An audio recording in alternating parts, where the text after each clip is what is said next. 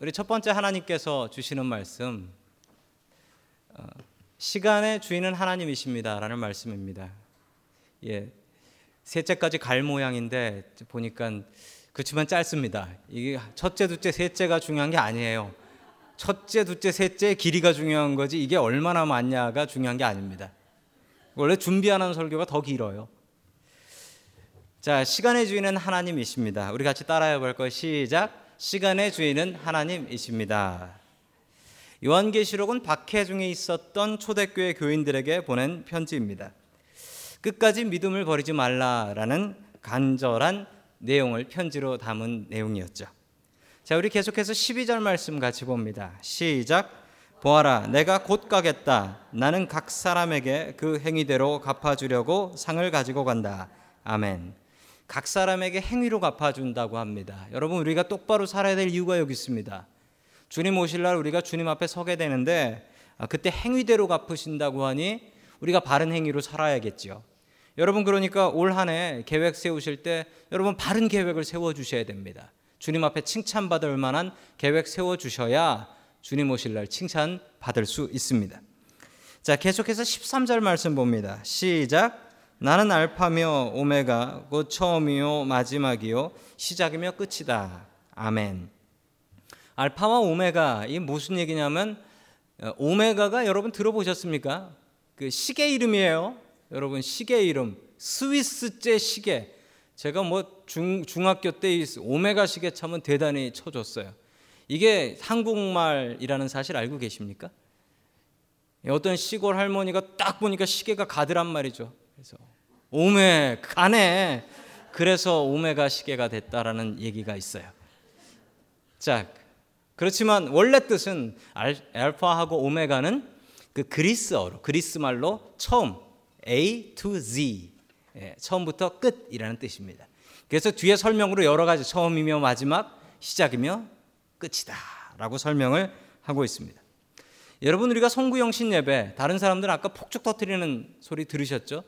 오늘 밤 뭐 망년회라고 하죠. 그런 거로 모여서 시간 보내 친구 만나서 또 놀면서 시간 보내는 분들도 계신데 여러분들이 여기 왜 나오셨을까요? 친구 없어서. 2013년에는 꼭 친구를 사귀시기 바랍니다. 아, 여러분 그게 아니신 줄로 저는 굳게 믿고 있습니다. 여러분 친구가 아니라 중요한 것은 주님께서 알파와 오메가 되신다는 걸 인정하는 거예요. 왜냐하면 2013년의 마지막 마지막을 주님과 함께 했고 2014년에 지금 시작을 주님과 함께 하고 있습니다. 우리가 항상 주님과 동행하기는 너무 어렵기 때문에 우리 이 예배를 통하여서 우리가 주님과 함께 같이 길 걸어가기 원하는 마음으로 이 자리에 나와 있는 것입니다. 여러분 모든 것이 주님의 것이에요. 시간도 주님의 것, 돈도 주님의 것. 이 모든 것이 주님의 것입니다. 이 예배를 통하여 나의 주인은 주님이시다, 예수님이시다라는 것을 인정하는 예배 될 수 있기를 주님의 이름으로 간절히 축원합니다. 아멘. 두 번째, 매듭 짓고 사는 사람이 되라라는 말씀입니다. 매듭 짓고 사는 사람이 되라. 여러분 줄타기를 해 보셨습니까? 여러분 밧줄 타기 제가 초등학교 때 뭐 믿으실지 모르지만 제 밧줄 타기를 꽤 잘했습니다. 근데 저희 학교에 밧줄이 있었어요. 그 밧줄을 제가 잘 탔습니다. 그때 그 뭐 밧줄 그 까칠 까칠하게 아픈 걸 어떻게 탔었는지 정말 그땐 또 가벼웠으니까 더 잘 탈 수 있었던 것 같습니다. 여러분 그런데 그 밧줄에 보면요 매듭이 지어져 있어요. 매듭이 아세요? 밧줄마다 매듭이 있어요. 그 왜 지어져 있는지 아세요? 저는 초등학교 때 그걸 몰랐어요. 그걸 어디 가서 알았냐면 군대 가서 알았습니다. 여러분 이 두 개를 비교해 보시기 바랍니다. 저렇게 매듭이 젖어 있는 밧줄과 매듭이 하나도 없는 밧줄하고 어떤 게 더 올라가기 쉬울까요? 매듭이 있는 게 당연히 가면서 쉴 수 있거든요. 거기다가 발 탁 끼우고 이러고 있다가 좀 쉬었다가 또 올라가고 발 탁 끼우고 여러분 우리가 매듭을 지어야지 편안하게 행복하게 살 수 있습니다. 여러분 매듭 짓는 사람이 되십시오. 매듭이란 여러분 과거에 잘못된 것들, 과거에 실패한 것들 그걸 묻고 지나가라는 거예요. 여러분 2013년에 나에게 나빴던 습관들, 죄들, 내가 이렇게 살면 안 된다고 했던 것들 묶으시란 말이에요. 묶고 올라가야 올라갈 수 있지. 묵지 않고 저 남자가 올라가는 저 줄처럼 저 밋밋한 줄을 오른다고 생각해 보십시오. 2013년과 2014년의 차이가 무엇일까요? 한 해가 바뀌니까 완전히 새로운 세상이 되었습니까? 하나도 바뀐 거 없습니다. 바뀐 거 딱 하나 있습니다. 여러분들 한 살 더 먹으셨어요. 한 살 더 먹은 거 외에는 우리가 달라진 게 없어요. 우리가 달라질 수 있는 게 무엇일까요? 매듭을 짓는 것입니다. 매듭을 지으세요. 매듭을 짓고 주님께 나아갈 수 있는 저와 여러분 될 수 있기를 주님의 이름으로 간절히 축원합니다. 아멘. 마지막 세 번째 하나님께서 우리에게 주시는 말씀은 변화를 꿈꾸는 사람이 되라라는 말씀입니다. 여러분 2014년 계획들을 세우셨습니까? 우리 오늘 순서지에 보면은 여기 믿음의 계획들 세우는 것, 하나님께 드리는 약속들이 있어요. 여러분 꼼꼼히 잘 적으세요. 안 지켜지더라도 제가 여러분을 어, 수하지 않겠습니다.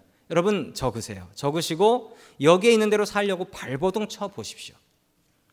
저희 가정은 제가 연말 아, 지난주부터 2014년 어, 계획을 세워라라고 말을 했고 어, 오늘 오늘 해, 낮에 해가 뜨면 우리 같이 모여서 2013년이 계획이 뭔가 라고 같이 나눌 것입니다.